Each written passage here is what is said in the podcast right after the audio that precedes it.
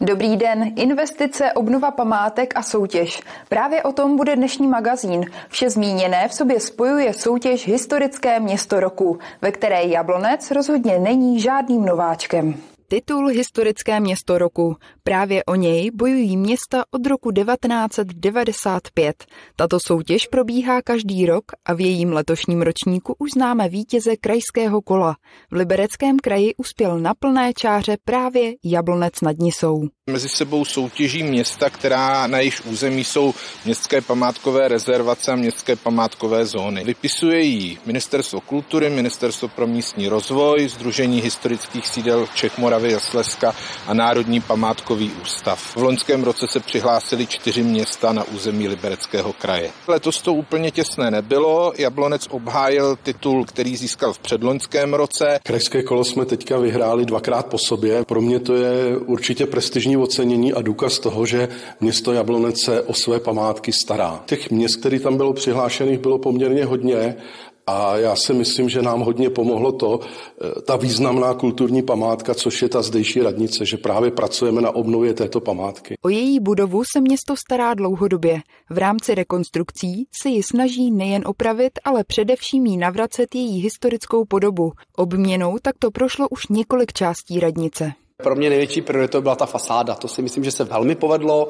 Eh, byla to také velmi nákladná akce. Zrestaurování všech zasedacích sálů, návrat kanceláře pana primátora do toho původního designu kanceláře starosty Fischera, včetně nábytku, který byl pouze lehce přizpůsoben, mimo jiné i třeba velikosti současných lidí, což je docela zajímavé, že některé ty věci z té minulosti se musí takto upgradeovat, protože lidé jsou prostě větší. Já si myslím, že to prostředí je tady velmi příjemný a říkají mi to i návštěvy, když končí jednání, že tady v té pracovně se jedná velmi příjemně. Renovací prošla také vitrážová okna, která zdobí předsálí reprezentačních prostor radnice, nebo věž sloužící mimo jiné jako výstavní prostor. Tam byly zřízeny expozice týkající se úřadování vlastně v době vzniku radnice, to znamená rok 1933. Máme tam tu expozici izersko-horských rozhleden spojených s architektem Hemrichem. Tyto plány vlastně mění tu radniční věž a i celou radnici v objekt turistického zájmu. Se nejedná pouze o nějaké konzervování památek nebo opravy úředních prostor, které si v úzovkách Čechách už jenom úředníci, ale je to skutečně pro turisty, návštěvníky a samozřejmě prioritně pro zdejší patrioty. Jak už asi tušíte, zmíněné práce na obnově radnice znamenají nemalé finanční náklady. Co jsme si rekapitulovali, eh, výši nákladu od roku 2012, tak statutární město Jablonec nainvestovalo do obnovy tohoto skvostu kolem 90 milionů korun a v uvozovkách pouhých 3,5 milionu korun byla dotace Ministerstva kultury. To jsou částky, které putovaly do její historické obnovy. Pokud se ale sečtou veškeré náklady, včetně oprav elektrických sítí, vodovodních přípojek a nebo toalet, částka se ještě navýší. Jedna věc je, že to uděláte všechno hezký, ale potřebujete mít k tomu tu infrastrukturu. A ta stojí taky hromadu peněz a je samozřejmě zastaralá. Pokud bych měl schrnout eh, tuto činnost za posledních 12 let, tak jsme do radnice investovali zhruba 180 milionů korun.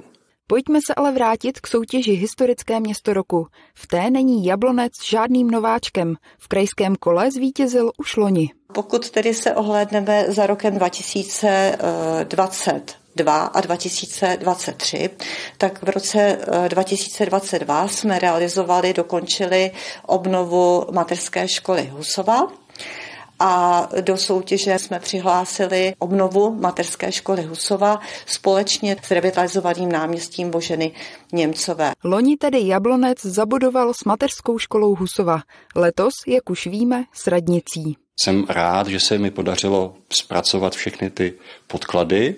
Bylo to velice namáhavé, ale krásné a uznání patří všem těm, kteří právě na obnově radnice nějakým způsobem působili, hlavně tedy odbor vnitřní zprávy. Hodnotící porota teď v rámci celostátní soutěže navštíví všechny vítěze krajských kol, projde si jejich památkové zóny a vše oboduje.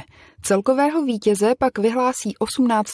dubna. Kde bude letos vyhlášení, ještě nevíme, protože v minulosti bývalo na Pražském hradě, ale máme informace, že letos eh, prostor bude jiný, eh, pravděpodobně takzvaná Pražská křižovatka. Uvidíme, jak to dopadne. No, doufáme, že Jablonec po Loňsku, kdy se umístil jakoby v tom finálovém kole mezi těmi dalšími, se letos letos třeba posune mezi první tři. Bude následovat eh, kolo další, kde bychom chtěli být také úspěšní. Eh, pojedeme do Prahy a já věřím, že letos už konečně z Prahy přivezeme i nějaké ocenění.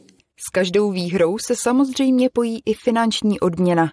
Za vítězství v krajském kole obdrží město 100 tisíc korun a čeká také na dotaci z Ministerstva kultury, kterou pak rozdělí mezi žadatele. A ti nejúspěšnější za první místo obdrží eh, z Ministerstva kultury dalších milion korun a druhé, třetí místo po milionu ale to zatím samozřejmě je otevřené, protože konkurence je velká, ale už je nám ctí, že jsme se takhle dostali po druhé eh, vlastně do toho celostátního kola. Teď už tedy nezbývá, než držet palce a čekat na vyhlášení absolutního vítěze. Než to ale nastane, nezapomeňte se dívat na další jablonecký magazín.